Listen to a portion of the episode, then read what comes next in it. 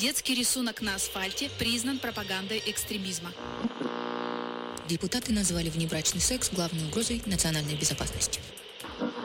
Эксперт назвал просмотр Первого канала лучшей профилактикой экстремизма. Лучше послушаю неправильных экспертов.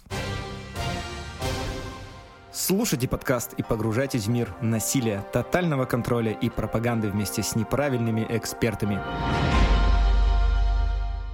Всем привет! Сегодня мы смотрим новости за май. Их накопилось очень много, и э, мы будем стараться некоторые новости говорить побыстрее. Сегодня с вами э, Михаил Вершинин, социальный психолог и консультант по выводу людей из секты радикальных организаций, который читает слишком много новостей. И Сергей Бредихин, социолог, который очень много работает с чиновниками и общественными организациями, выстраивая профилактические работы с группами риска из радикальных сообществ. Всем привет! Как говорил американский редактор Эдгар Хау, новости – это все то, что заставляет женщину воскликнуть «О, Господи!» Вот по этому принципу мы с Михаилом и работаем. Ну, в нашем случае о Господе или о главнокомандующей еще говорит товарищ майор, которому передаем привет и запускаем наш любимый дисклеймер. Дисклеймер. Все материалы для данного подкаста взяты из открытых источников. Мнения ведущих носят субъективный и личный характер – без цели оскорбления или нанесения вреда деловой репутации и вашей вере. Некоторые высказывания могут вас расстроить или не соответствовать вашей религиозной картине мира. Во время передачи обсуждаются запрещенные в РФ секты Аум Синрикё, свидетели Иеговы движения «Мужское государство» и террористическое движение «Колумбайн» и «Скулшутинг». Особенности военного конфликта на Украине и запрещенная мета Си Инстаграмом и Фейсбуком. Если вам нет 18 лет, то этот выпуск точно не для вас. Кстати, кто нас слушает, уже обзор июньских новостей выйдет с новым джинглом. Мы решили сделать отдельный новый джингл про неправильные новости. Следующий выпуск для вас будет немного веселым. А сейчас мы будем говорить про типичные, грустные, страшно веселые новости за май. В мае их было мне кажется, Сергей, слишком много этих новостей. Абсолютно точно, Михаил. И вот первый блок наших новостей посвящен тому, что вызывает тревогу и панику. А именно, согласно опросам и исследованиям, россияне стали все чаще обращаться за психологической и психиатрической помощью. Так, по данным руководителя Центра психологической коррекции заболеваний клинической больницы МедСи Сергея Позднякова, число пациентов с февраля выросло на 26%. Среди наиболее частых жалоб – это острый и затяжная реакция на стресс, повышенная тревожность и различные проявления тревожных расстройств. Вам стало тревожно? Да, мне стало тревожно, потому что МИДСИ – это АФК-система, если не ошибаюсь которая в основном обслуживает э, жителей наиболее успешных наших городов Москва и Питер. Это говорит о том, что золотой миллион очень сильно нервничает. Хотя в регионах, я думаю, то же самое, потому что я в каких-то новостях читал, и продажи вроде бы антидепрессантов у нас поперли вверх. Это неудивительно, поскольку, согласно данным гендиректора Института психиатрии и наркологии имени Сербского Светланы Шпорт, психическими расстройствами в Российской Федерации страдает почти 4 миллиона человек. Это, если разделить, получается, каждый тридцатый, что ли, фактически в каждом доме есть пару психически нездоровых людей или даже подъезде. Это Челябинск, Самара, Уфа и еще раз Челябинск. Два Челябинска. Которым нужна срочная медикаментозная помощь. Хорошо. Хотя Захар Прилипин, наш новомодный политик от «Справедливой России за правду», а, заявил, что у военных не бывает посттравматического синдрома, а саму болезнь выдумал комитет солдатских матерей. Видать, выдумал еще во Вьетнаме, потому что западная психиатрия и отечественная, в том числе, которая работала с солдатами, которые прошли Афганистан и другие горячие точки, они замечали определенные определенные проблемы с психикой, которые потом были классифицированы как посттравматический синдром. Ну, как известно, господин Прилепин сам бывал на фронте. Возможно, ему тоже стоит обратиться в известные больничные круги и проверить себя. Ну, главное, чтобы он не пользовался новомодными различными приложениями, которые стали клепать различные стартапы, в том числе и отечественные, во время пандемии. Потому что сейчас начинается идти подмена когда людей приучают решать сложные психологические проблемы, чего-то кликая в каком-то приложении. И это вызывает определенные опасения, потому что одно дело самообслуживание или игра там в какой-нибудь, не знаю, тетрис или карты или что-то еще, а другое дело поиск какого-то медицинского лечения. Сегодня, кстати, обсуждали с коллегами этот вопрос, и в качестве одного из, э, так сказать, факторов, который мешает людям обращаться к психологам, коллеги назвали предубеждение, что это услуга для богатых. Поэтому в качестве стартапа я им предложил основать стартап «Психология для бедных». В 2021 году в приложение для психического здоровья по всему миру вложили почти 4,5 миллиарда долларов. Это достаточно большие деньги. А в 2022 году вложили уже полтора миллиарда долларов. Неплохие деньги. Все-таки идея стартапа мне нравится все больше и больше. Ну вот вы, Михаил, сказали такое слово самообслуживание, оно может рассматриваться в разных контекстах. И вот Нью-Йорк Таймс выпустил масштабное расследование о цифровых сутенерах, маркетологов, которые имитируют общение с моделями на известном сайте, на котором девушки демонстрируют себя. И, соответственно, вот эти самые нехорошие маркетологи зарабатывают на доверии одиноких людей, которые занимаются самообслуживанием. Как это происходит? Люди заходят на этот сайт, смотрят на девушек и полагают, что переписываются с ними в онлайн-режиме.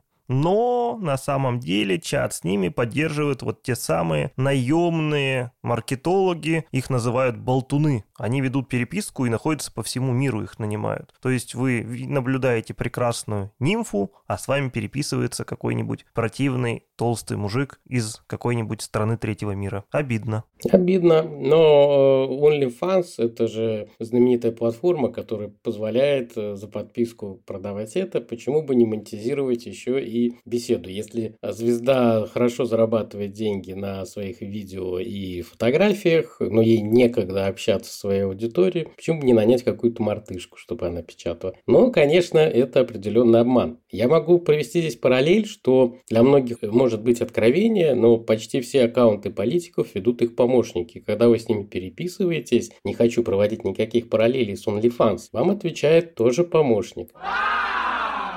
Только его не называют, как э, вот э, в этой новости, цифровым сутенером.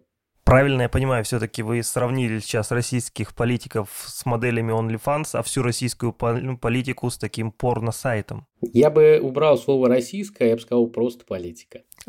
Выкрутился. Молодец. Патриот. Товарищ Патриот. майор, товарищ майор, он меня провоцирует. Ну, давайте к более духовным новостям. А, известный а, и довольно богатый человек Саид Керимов пожертвовал все оставшиеся в его владении акции золотодобывающей компании «Полюс» фонду поддержки исламских организаций. В результате фонд стал крупнейшим акционером российского золотодобытчика. Что интересно, глава фонда поддержки исламских организаций – это известный муфтий Равиль Гайнудин. А как известно, у нас в исламской умме есть своеобразная конкуренция между муфтиями. Вот здесь, мне кажется, благодаря такому серьезному денежному вливанию Гайнудин получает определенные преимущества. Да, это очень удивительно, особенно в рамках, можно сказать, э, российского европейского ислама, то такое интересное, с одной стороны, и вливание денег, а с другой стороны это можно расценить как некая возможная защита финансового капитала через традиционные религии. Если вот так ну, абстрагироваться от этой ситуации, то это мало чем отличается, кажется, от действий а, Романа Абрамовича, который неожиданно обрел в себе израильские корни и тоже смог избежать определенных э, финансовых проблем. Там даже не он обрел, там, насколько я помню, сифаритская община подтвердила, что давным-давно его предки, безусловно, были евреями в Португалии. И он не стал возражать. Ну вот мне, мне субъективно кажется, что вот э, и то, и другое это все-таки больше про защиту финансовых активов от того, что за ними охотятся товарищи из Венгли, товарищи из Лондона и другие уже не товарищи для нас. Да уберегут высшие силы финансовые активы наших олигархов. Это сделал Чубайс. Можете получить талон на пачку бумаги. Спасибо, две. Дайте две. У вас еще есть шанс получить дополнительный талон.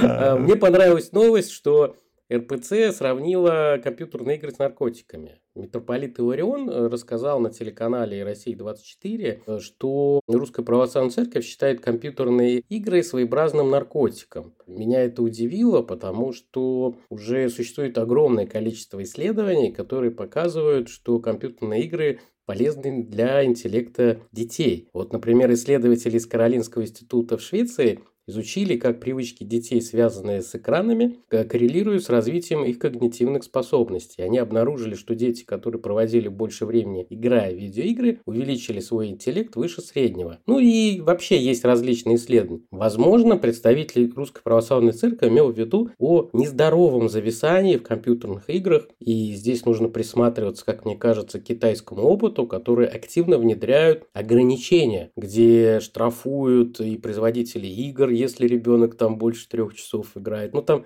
различные механики опробируются и на нормативном уровне, которые говорят о том, что ну, как бы нахождение там больше трех часов или четырех часов в день за компьютерной игрой – это вредно. По крайней мере, для подростка. Что интересно, насколько я знаю, у РПЦ у самой был опыт выпуска или попыток выпуска компьютерных игр для школьников. Видимо, не очень удачный, раз они теперь так негативно воспринимают эту сферу.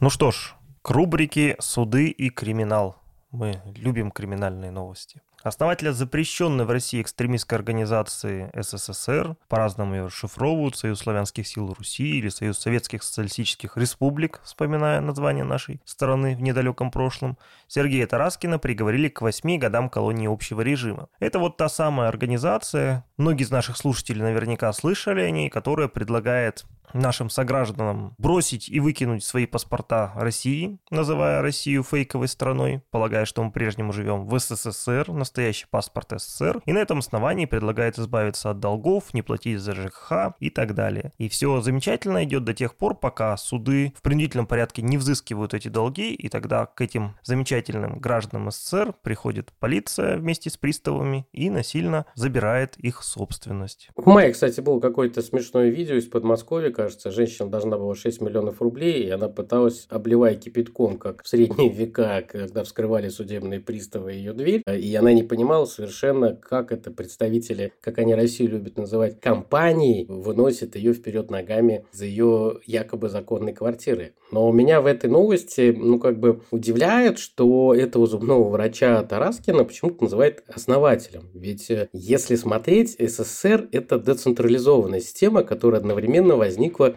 в разных местах. Например, одна из ранних точек возникла в Нижневартовске. И есть на юге. И очень много самопоразглашенных товарищей, она развивается особенно. Сейчас, конечно, этот бренд очень активно э, захватывается Пиуновой, которая понимает, что это ее аудитория. И она создает э, определенный фальшивый контент для этой организации, чтобы их э, затягивать в свою там партию воли или другую организацию. Выглядит очень, так знаешь, интересно. Один грибок есть другого. Я думаю, что Тараскина называют основателем по той причине, что он одним из первых догадался провозгласить себя ни много ни мало как президентом СССР и начал штамповать документы соответствующими красивыми большими печатями за подписью себя как президента. Хотя он по профессии зубной врач и, в общем, работал именно в этой стезе, пока его городские власти не выселили из его клиники. Странно, что к нему люди в белых халатах сначала не пришли и не помогли ему обсудить его проблему управления этой страной, ну, с Наполеоном там. Хотя сейчас уже Наполеона нет, там, скорее всего, какой-нибудь Илон Маск сидит в психушке или кто-то еще. В каждую эпоху свои герои. Ну, как мы помним, с вами у нас 4 э, миллиона сограждан имеют проблемы с психическими заболеваниями, поэтому и Наполеона мы вам тоже найдем.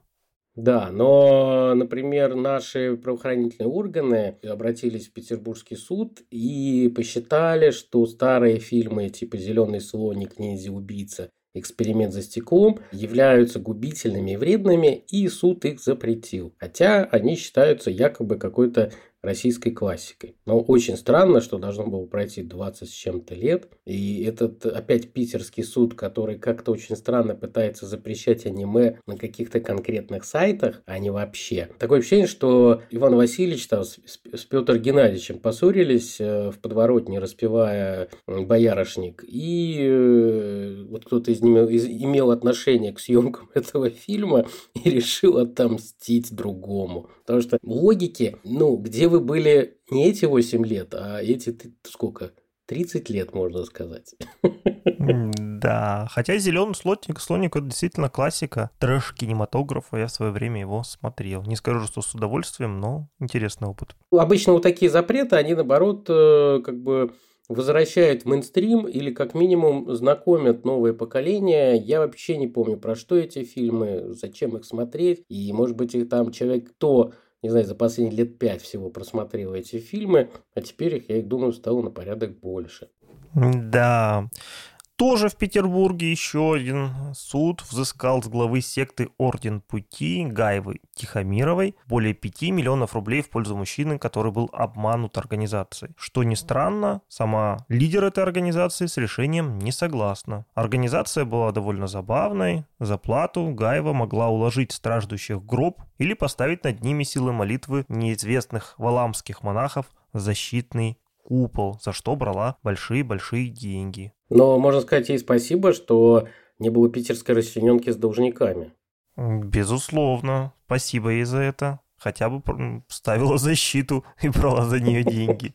И никакой расчлененки. Питер своеобразный город со своими традициями. Да, и везде куча магистров. Но если говорить про классный пример, то есть которым действительно можно поаплодировать, это сеть ресторанов Тануйки предъявила запрещенному мужскому государству иск за ложные заказы, потому что те пытались борясь с их рекламой, э, создавать набеги массовые в чаты, заказы и отменять их. То есть, э, чтобы э, не давать компании зарабатывать деньги. И с точки зрения развития правовой культуры, это очень хороший прецедент, который показывает, что вот с этими жуткими сексистскими и так далее организациями можно бороться и наказывать их за их противоправную деятельность. Или хулиганскую, я даже не знаю, как это назвать. Вполне противоправной можно назвать. Довольно отвратительная организация. И надеюсь, что суд взыщет много-много денег в пользу сети ресторанов Тануки.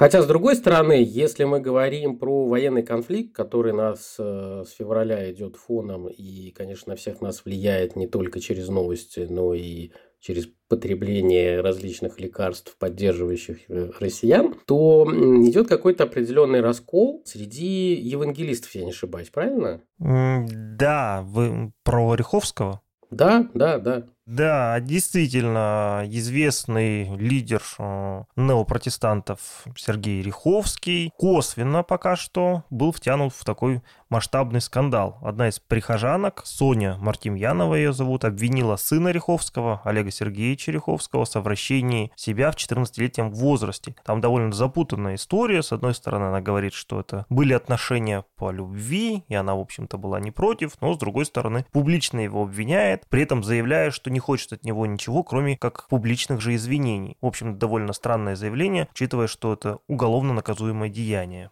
Вообще, э, вот двоякое отношение или троякое отношение к этой новости. Мы знаем, что и в шоу-бизнесе, и в религии, действительно, и в сектах э, присутствует сексуальное насилие и педофилия. Мы даже про это записывали несколько отдельных подкастов, где рассказывали о том, как в некоторых сектах это выстроено как часть их идеологии. С другой стороны, мы знаем, что идет определенная политическая борьба между этими российскими новопятидесятниками и между украинскими новопятидесятниками пятидесятниками. И тему активно разгоняют именно украинские религиозные организации. И понять здесь, почему это всплыло именно сейчас, когда отец Риховского э, неожиданно прозрел и понял, что Кремль себя ведет совершенно правильно, с чем оказались не согласны его коллеги из другой страны, сложно сказать. Но если взять, например, западную практику, то сейчас э, в Калифорнии был очень интересный процесс, э, который дошел до Верховного суда, где несколько женщин, членов саентологической организации, которые подписали вот эти контракты на миллиард лет, что они находятся как бы духовно в собственности церкви саентологии, и то, что они обязуются решать все вопросы именно в религиозном суде саентологов, которые, ну, любые вопросы там правового характера и так далее, они обвинили нынешнего руководителя Э, Дэнни Мастерсона, если не ошибаюсь, э, саентологической церкви, э, в изнасиловании. И саентологическая церковь пыталась запретить им подавать этот иск и рассказывать о том, что у них были взяты обязательства разбирать все вот любые претензии сначала в религиозном суде саентологов. Еще они считали, что у людей нет права подавать в суд, если они покинули эту религиозную организацию. В данном случае мы говорим про секту саентологов. То есть адвокаты саентологов саентологов и вот эта как бы верхушка, ну не обязательно верхушка, административная часть э, саентологов, она считает, что то, что вы больше не саентолог и покинули организацию, все равно с вас не снимает этих обязательств. Помимо этого, против э, этих дам, которые не побоялись рассказать о сексуальном насилии, была развернута так называемая честная игра. Это когда всем саентологам разрешают нападать на эти цели, обвинять их, э, портить им жизнь, вплоть до определенного физического э, вреда. И таким способом церковь саентологии запугивает своих оппонентов и своих бывших культистов. Но американский суд хотя э, у нас часто это вызывает определенную улыбку, ухмылку, здесь защитил права людей, которые покинули США саентологи не считаются сектой, религиозную деноминацию, что у них есть права защищать э, себя в суде, если они считают, что к ним было применено сексуальное насилие в том числе. Но это не единственный скандал среди саентологов. Их еще обвинили три жителя Австралии. Оказалось, что Австралия это теперь новая налоговая гавань саентологов, где они любят отмывать денежки. И три жителя Австралии обвинили саентологов, что они торгуют детьми, используют принудительный труд. Там достаточно страшная история, но подали они в американский суд во Флориде. Три австралийца э, э, Гавин Бакстер, Лаура Бакстер и Валеска Перес, они пытаются получить компенсацию и штрафы естественно, против того же самого лидера саентологии Дэвида Мицкевича и пяти связанных с саентологией организаций за предполагаемую торговлю людьми. Мало того, что они входили, вот эти трое человек, в знаменитый морг, да, морскую организацию, оказывается, я до этого, к сожалению, не знал, что у саентологов есть детский кадетский корпус, куда, как и у кришнаитов, любят отдавать детишек, чтобы они взрослели в потных грязных ручках саентологов, ну, в данном случае секты. В иске утверждается, что их зарплата иногда удерживалась или э, была очень маленькой, в размере 50 долларов в неделю. Они говорят, что они пережили за эти годы много эмоционального, физического и психического насилия. Они провели более 10 лет на борту круизного лайнера саентологии «Свободные ветра», где как раз проходит обучение в том числе определенная экономическая и политическая элита нашей страны. В Самарской области, например, три года назад или четыре года назад было большое расследование, где показали фотографии часть самарских предпринимателей, которые проходили обучение на этом корабле. Возможно, как раз, когда вот эти трое австралийцев там э, трудились э, за еду и не могли 10 лет покинуть этот корабль. Один из цов утверждал, что их даже запирали в, в горячем машинном отделении, им было сложно дышать и не выпускали оттуда несколько дней, потому что они якобы мешали проводить день рождения одной очень известной звезде. В иске не указывается, что это за звезда, но по предположению журналистов это Том Круз в 2004 году потусил на этом кораблике.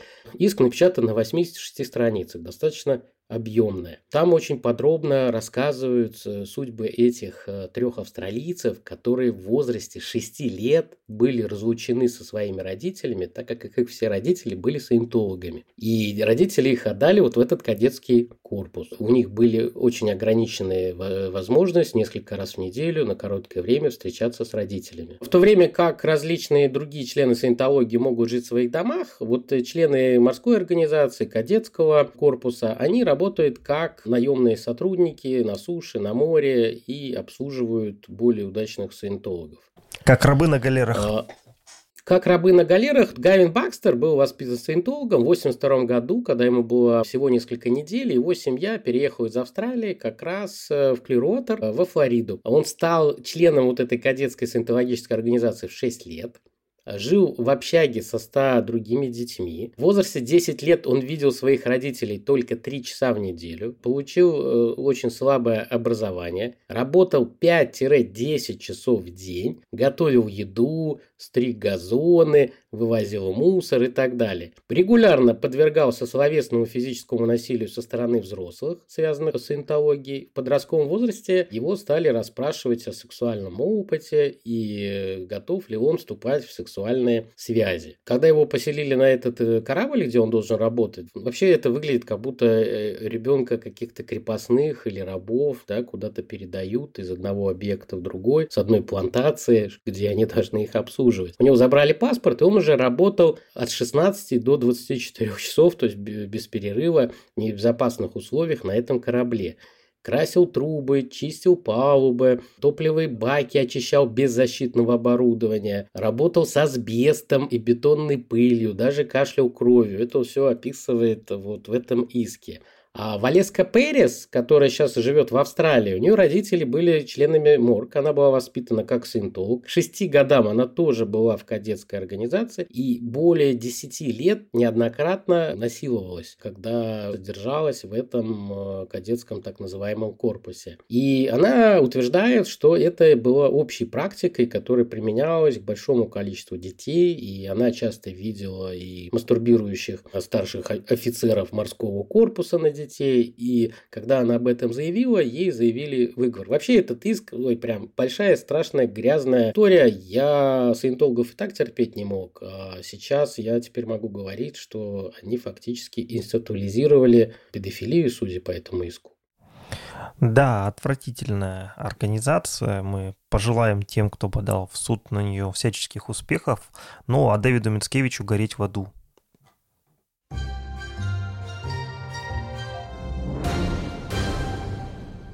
Вот сегодня у нас уже была новость про психическое здоровье наших сограждан. Мне кажется, Следующая новость ее дополняет. В столичном аэропорту Шереметьево сотрудниками таможни задержан известный, а может быть малоизвестный, московский блогер Руслан Ожерельев. Он прилетел из Турции в сопровождении двух спутниц. При осмотре у него нашли полкилограмма синтетических наркотиков. В общем-то, казалось бы, рядовая новость, но не рядовой блогер. Дело в том, что себя он называет не иначе, как Иисус. Спрашивается, что делал Иисус вместе с полкилограмма наркотиков и двумя спутницами в этот момент в аэропорту. Я надеюсь, он сможет определиться все-таки, или ему адвокат подскажет, он Иисус или наркодилер. Да, как в известном анекдоте, или крестик сними, или штаны одень. Да, но адвокаты сейчас дают большие рекомендации руководителям Пермского университета, которым инкриминируют оказание небезопасных услуг, связанное с скулшутингом, который произошел там, или масс-шутингом, если использовать более правильный термин. Ректор этого вуза Дмитрий Красильников, первый проректор Павел Блуся, а также зампреду антикоррупционной комиссии университета Михаил Мухачеву инкриминируют то, что они оказывали услуги образовательные, которые не были, ну, как бы безопасны для студентов. Да, насколько я понимаю, речь идет о том, что плохо была организована охрана этого учебного объекта. Ну, на мой взгляд, это скорее такая охота за ведьмами, чем э, какое-то реально полезное дело, поскольку мы понимаем, что все-таки превратить э, учебные заведения в непроницаемые крепости невозможно, поэтому здесь скорее показательный процесс, чем что-то действительно полезное. Если говорить про систему государственных вузов и выстроенную охрану и систему безопасности, то сейчас э, некоторые депутаты приняли достаточно хороший закон о запрете отключения вечного огня от газа, да, что государство это запрещает, и государство, я так понял, как-то компенсирует расходы на газ. Действительно хорошая вещь. Не мешало бы сделать еще один шаг где государство оплачивает хотя бы государственным всем учебным заведениям и детсадам тревожную кнопку, которая вызывает э, милицию. Ты нажимаешь, и они приезжают потому что не у всех организаций есть даже, ну, как бы деньги на это. Я работаю вот э, в одном из вузов Самары, могу сказать, у них 20 с лишним корпусов. С учетом того, насколько мощная структура Росгвардии создана в стране и сколько сотен тысяч человек в ней работают. Да это будет всем полезно. Это хороший государственный часть партнерства. Речь не о том, чтобы охранники Росгвардии работали там э, в охране, да, а речь о том, что государство оплачивает или полностью компенсирует расходы по тревожным кнопкам. Сейчас мы перейдем к страшной новости про Техас, но прежде чем сказать про стрельбище в Техасе, хочется отметить, что в Перми два наших гаишника достаточно быстро приехали, вмешались и задержали а, преступника, да, обезоружив его. То в Техасе полиция целый час ждала у входа входа, семь полицейских не заходили в помещение, где расстреливали детей. Случилась трагедия, вполне такой, к сожалению, уже классический случай. 18-летний стрелок, это ученик одной из школ, зашел в эту школу, ну и, соответственно, устроил массовый расстрел, погибло порядка 20 детей, еще двое учителей. Ну, а сейчас всеобщее возмущение направлено как раз-таки в отношении полицейских, которые, несмотря на то, что довольно быстро прибыли к этому учебному заведению, они, как вы правильно сказали, долгое время то ли не решались зайти, то ли занимались какими-то своими делами. И сейчас в качестве оправдания они говорят о том, что, ну вот, если бы мы зашли, они же, он же мог бы нас ранить, и после того, как он нас бы убил, он бы продолжил убивать других. Ну, собственно, логики здесь нет никакой, поскольку если вы не зашли, он продолжал убивать других. Я, насколько знаю, там сейчас даже обсуждают, что они кричали детям, там нужна ли кому-то помощь, какие-то девочка какая-то одна откликнулась, и стрелок э, пошел и убил ее. Это, конечно, очень ужасно. Но это не первый случай в мае, который был связан со стрельбой, верно? Совершенно верно. 14 мая тоже 18-летний подросток в штате Нью-Йорк устроил масс-шутинг. Он прибыл на автомобиле из другого штата, проехал почти 300 километров, зашел в конкретный супермаркет, который выбрал в качестве объекта для нападения и устроил там расстрел. Погибло тоже довольно много людей, но это преступление было совершено на почве расовой ненависти. Был найден его 180-страничный манифест, который, в общем, сводился к тому, что люди не того цвета кожи жить не должны, и поэтому он как герой идет их истреблять. Ну и как я понял, он вот в отличие от стрелка в Техасе, у которого, возможно, были психологические проблемы, потому что там мальчик и в юбке бегал, и бабушку убил, который, ну, как бы жил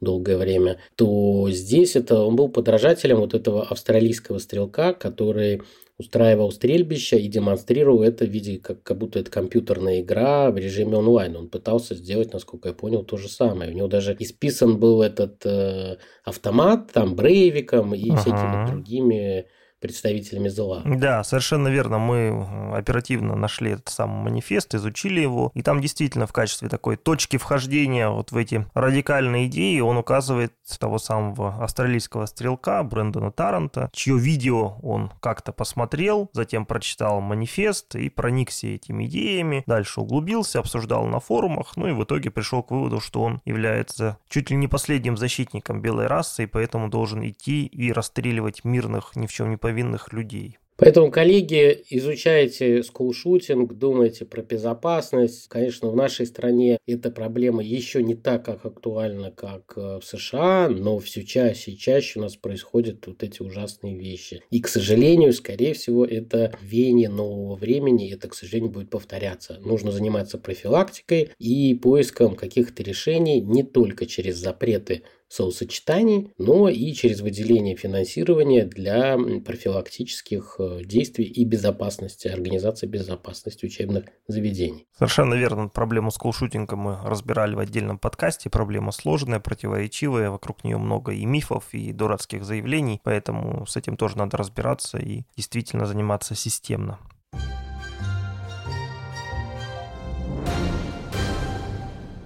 Перейдем теперь к исследованиям. У нас пачка веселых, хороших исследований. Совершенно верно. Первое исследование, которым нас порадовали социологи, Это опрос, согласно которому стремление стать успешным за последние несколько лет прочно вошло в культурную практику российского общества и стало стилем жизни. Быть успешным теперь не просто модно, но и важно с точки зрения соответствия социальным стандартам. Сегодня россияне чаще относят себя к успешным людям, 67%, чем наоборот. То есть большинство наших с вами сограждан, Михаил, успешны. Ну, я рад за них, возможно, лекарство действует. Но часть этих успешных успехов попали под влияние различных инфо-цыган. Ну и было исследование в ЦИОМ, которое сказало, что важным фактором успешности в России считается, как это ни странно, образование.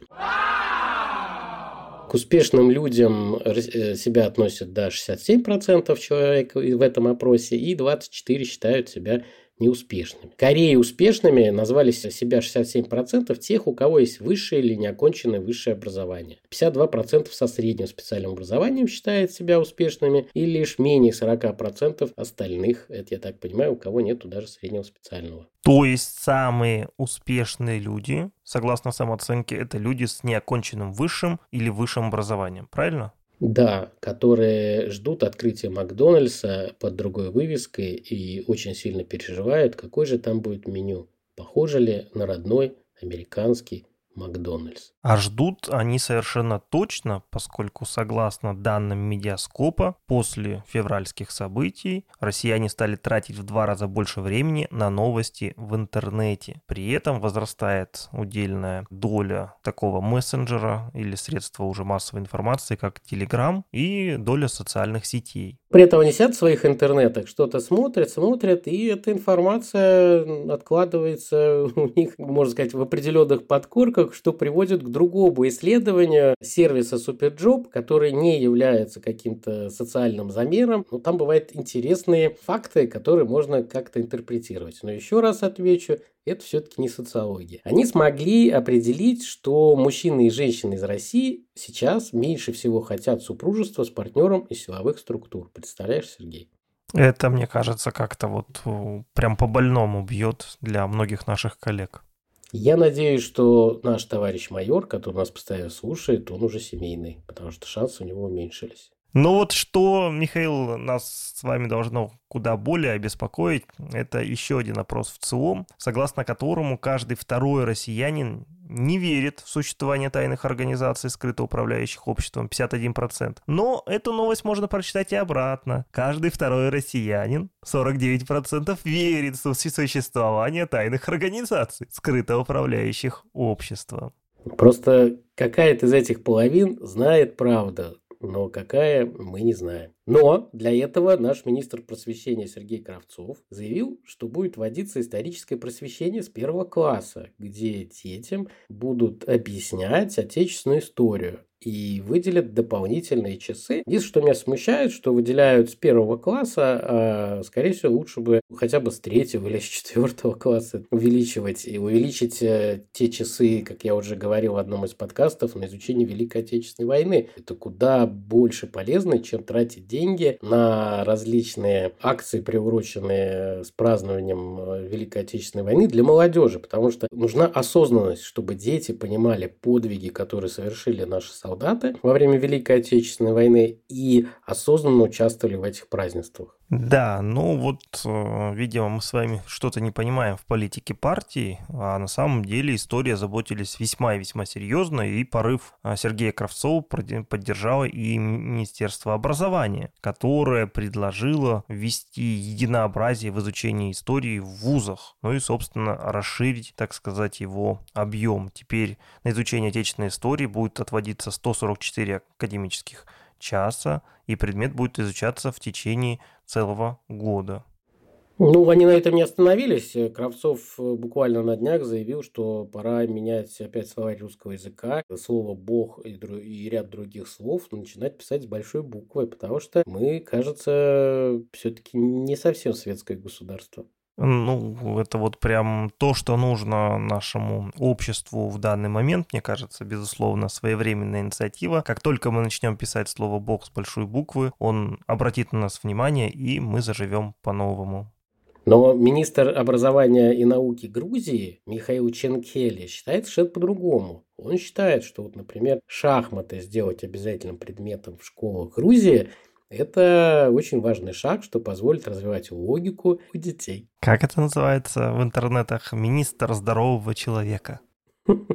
А патриарх Кирилл призвал молодежь отказаться, кстати, от жаргона и посчитал, что жаргон угрожает э, разговорному русскому языку. Такое впечатление, что патриарх э, пообщался с министром Кравцовым, и вот это повлияло на них на обоих, потому что неожиданно патриарх стал рассуждать про молодежь и про жаргон. Или он пообщался с молодежью, вот так взял, как-то вышел, понимаете ли, из, своей, а, из своего роскошного автомобиля и решил пройтись по улицам Москвы, а тут ему навстречу молодежь. И сплошь на жаргоне и слово «бог» с маленькой буквы.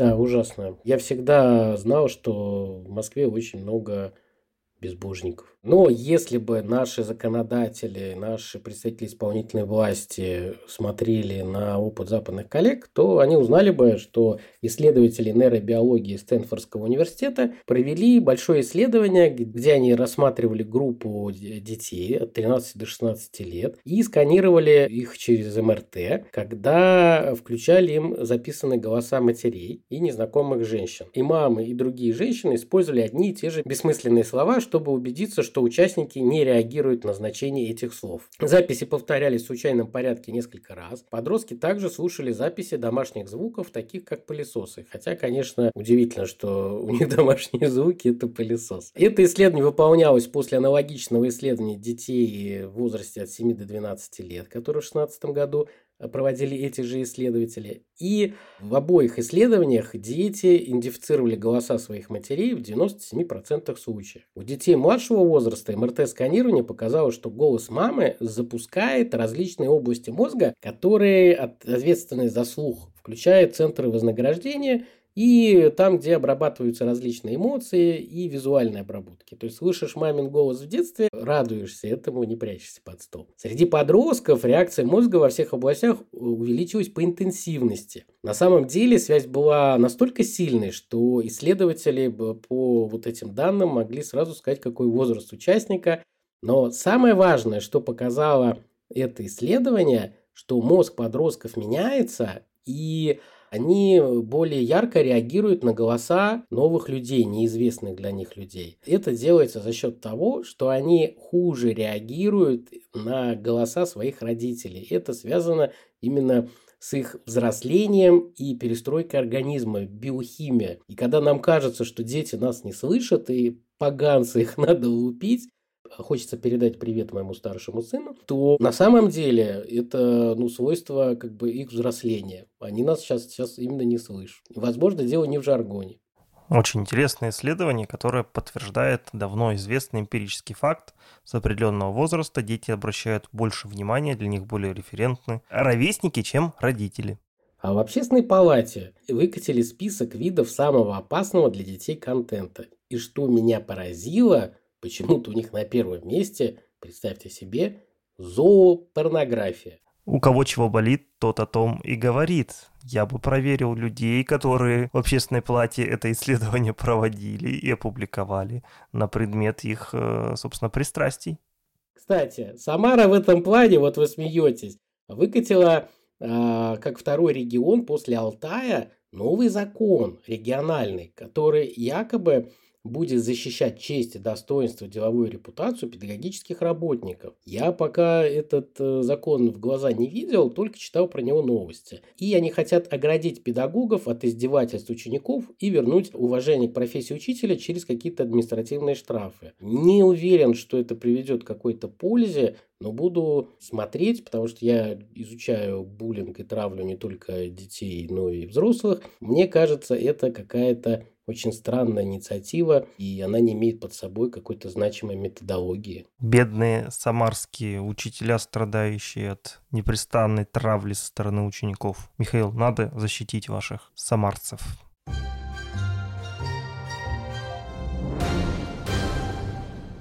Но на самом деле на что только не идут служители культа, в Японии 31-летний Таиси Ката, который служит в храме синтоистского бога Ног, специально занялся бегом, чтобы привлечь в святилище новых прихожан спортивного сообщества. То есть он бегает и своим примером показывает, что бог ног ему благоволит. Надо задуматься, интересная практика. Кстати, а в лютеранской церкви в Польше 9 женщин стали священницами. Это удивительно с учетом, я понимаю, что это разные религии, но Польша достаточно консервативная страна, не только в католическом плане, а вообще как общество. Удивительно, что там такие вещи происходят. Ну, действительно, хотя если мы вспомним известные факты из ранней истории христианства, это, в принципе, ничего нового. В те далекие-далекие времена женщины тоже были священнослужителями. Ну, мне кажется, э, Польша пускай сама с этим разбирается, а вот в Таиланде правоохранители нанесли большой жуткий удар по одной секте. Полиция нашла 11 тел, которые используются в ритуальных целях, и подозреваемым стал 75-летний глава секты, который учил своих последователей, представь себе, кушать фекалии в качестве лекарства. Секта дермоедов-каннибалов. Они не только их кушали, Михаил, они еще и запивали это все мочой. И это считалось лекарством от всех болезней. Ну, да, в Подмосковье один экс-миллиардер или как некоторые говорят, действующий миллиардер, господин Шарапов, а, приехал к известному шаману. И по одной версии журналистов он приехал лечиться от похмелья, по другой версии решить какие-то вопросы со здоровьем. Выпил яд э, жабы, ему поплохело, прилег отдохнуть и умер там в домике у шамана. Хотя у человека были средства воспользоваться большим количеством прекрасных клиник, э, как и государственных, так и э, коммерческих в Москве. Граждане, не ешьте всякую гадость. Питайтесь правильно. Даже если вам это предлагает какой-то шаман. Лучше займитесь бегом, как советует синтеистский бог ног. Ну или напишите книгу, как сделала Нэнси Крэмптон Брофи в США. Она написала книгу «Как убить своего мужа». Но полиция стала читать эту книгу, видать, кто-то пожаловался, и книга была написана так детально, а у писательницы муж пропал, что началось расследование. И э, суд длился несколько лет, и в итоге смогли доказать, что она убила мужа и написала про эту книгу. Какая затейница! А вот минутка милоты. В Йорке, в Англии, установлен памятник церковному коту Джеральду, почетному прихожанину министра Йоркского собора. Его честь прозвучал похоронный звон, и он был погребен в настоятельском парке. Это всегда вызывает милоту, когда котам делают какие-то памятники. Если я не ошибаюсь, кстати, в Питере хорошая традиция, да, памятников маленьких всяких с котами, чижиками-пыжиками и так далее. Да, но вот здесь вот прям конкретный код, который часто гулял сам по себе и заходил на территорию храма.